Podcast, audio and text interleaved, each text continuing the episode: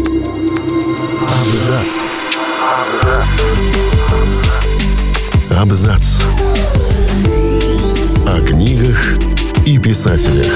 О книгах и писателях. Всем привет, я Олег Булдаков, и сегодня я расскажу вам о классиках литературы, которые пришли к творчеству благодаря счастливому случаю. Путь к творчеству бывает долгим и извилистым. Порой в молодости человек даже не подозревает, что в конце концов он возьмет в руки перо и начнет покорять сердца читателей. История помнит немало случаев, когда писателями, причем знаменитыми, вчерашние обыватели становились от скуки, от безденежья или даже наспор. Классик приключенческой литературы Джеймс Феннимор Купер начал писать случайно. Благодарить за эту случайность мы должны его жену. В средствах молодой Купер не нуждался, ведь отец его был основателем поселка, превратившегося затем в целый городок. Юноша мог выбрать для себя любое поприще. К поступлению в престижный Ель его готовили самые лучшие нанятые учителя. Однако, добравшись до университета, будущий писатель просто сбежал из него, отправившись на военную службу. В 22 года он женился, и в один из мирных семейных вечеров, читая супруге вслух новый роман, Купер заметил, что нетрудно написать и получше. Жена поймала его на слове, и чтобы не прослыть хвостуном, тот просто вынужден был создать что-нибудь стоящее. За несколько недель новоиспеченный писатель закончил свой первый роман «Предосторожность». Он, правда, не был хорошо принят критикой, но уже второе его произведение, роман «Шпион» или «Повесть о нейтральной территории», имел громадный успех не только в Америке, но и в Европе. Так что спор с женой писатель, несомненно, выиграл. Уильям Портер, который затем под именем О. Генри стал знаменитым автором коротких и ярких рассказов, тоже в молодости имел весьма беспокойный характер. Кем только он не успел поработать. Имея лицензию фармацевта, этот молодой человек попробовал себя в роли бухгалтера, чертежника в земельном управлении, помощника ковбоев, играл на гитаре и мандолине, пел в хоре епископальной церкви и участвовал в театральных постановках. Писать он начал тоже очень рано, но долгое время из-под его пера выходили лишь небольшие истории, которые он публиковал в журналах, чтобы прокормить семью.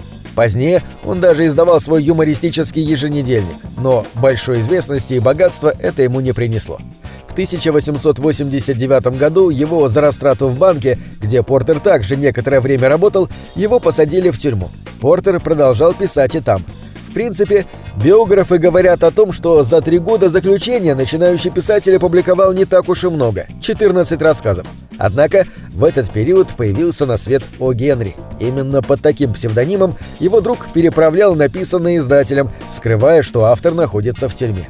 После освобождения в 1901 году писатель наконец-то остепенился, и для него начался самый плодотворный период в творческой деятельности. По разным данным, его наследие составляет от 250 до 380 рассказов.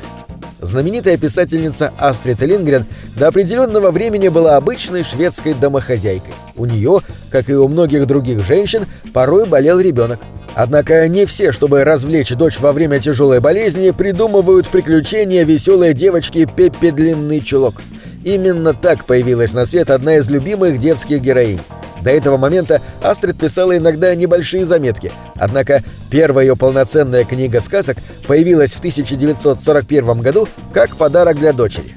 В десятый день рождения Карина Лингрен сделала самодельную книжку с несколькими записанными историями про Пеппи, украсила ее собственными иллюстрациями и один экземпляр отослала в издательство. Правда, этот первый опыт был неудачным, рассказ не приняли, но писательница не унывала. Через пару лет она приняла участие в конкурсе на лучшую книгу для девочек, получила вторую премию и так начала свою карьеру. Еще один иностранный классик, теперь уже в жанре научной фантастики Герберт Уэллс, сумел найти свое истинное признание благодаря болезни. Произошло это еще в детском возрасте. Восьмилетний Герберт получил открытый перелом и достаточно долгое время отходил от травмы, находясь практически без движения. Сам он позднее говорил об этом случае, что ему посчастливилось сломать ногу. Мальчик перечитал от скуки все имеющиеся в доме книги, а потом начал сочинять свои истории. Это детское увлечение постепенно переросло в профессию, но двигался он к этой цели очень извилистым путем. Свой первый роман «Машина времени» Уэллс опубликовал только к 30 годам, а до этого времени успел поработать аптекарем, учителем в школе и получить два ученых звания по биологии. Автор «Маленького принца» Антуан де Сент-Экзюпери был таким же непоседой, правда взрослым, который начал творить на больничной койке. Юноша сначала мечтал стать архитектором, потом увлекся машинами и самолетами. В результате он стал пилотом, но в январе 1923 года с ним произошла первая авиакатастрофа. Надо сказать, что в дальнейшем аварии и крушений в его жизни будет множество. Однажды, разбившись над Ливийской пустыней, Экзюпери даже чуть не умер от жажды и, несомненно, бы погиб, если бы не случайная встреча с бедуинами. Однако именно первая авария позволила ему проявить талант писателя. Реабилитационный период после черепно-мозговой травмы был таким долгим, что летчика на время комиссовали с воинской службы, и он отправился в Париж, где и написал свое первое произведение. На этом все. Читайте хорошие книги.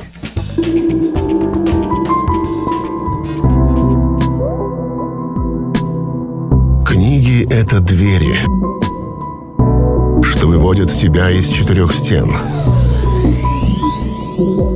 С ними ты проживаешь другие жизни, а свою умножаешь в тысячу раз. Тысячу раз.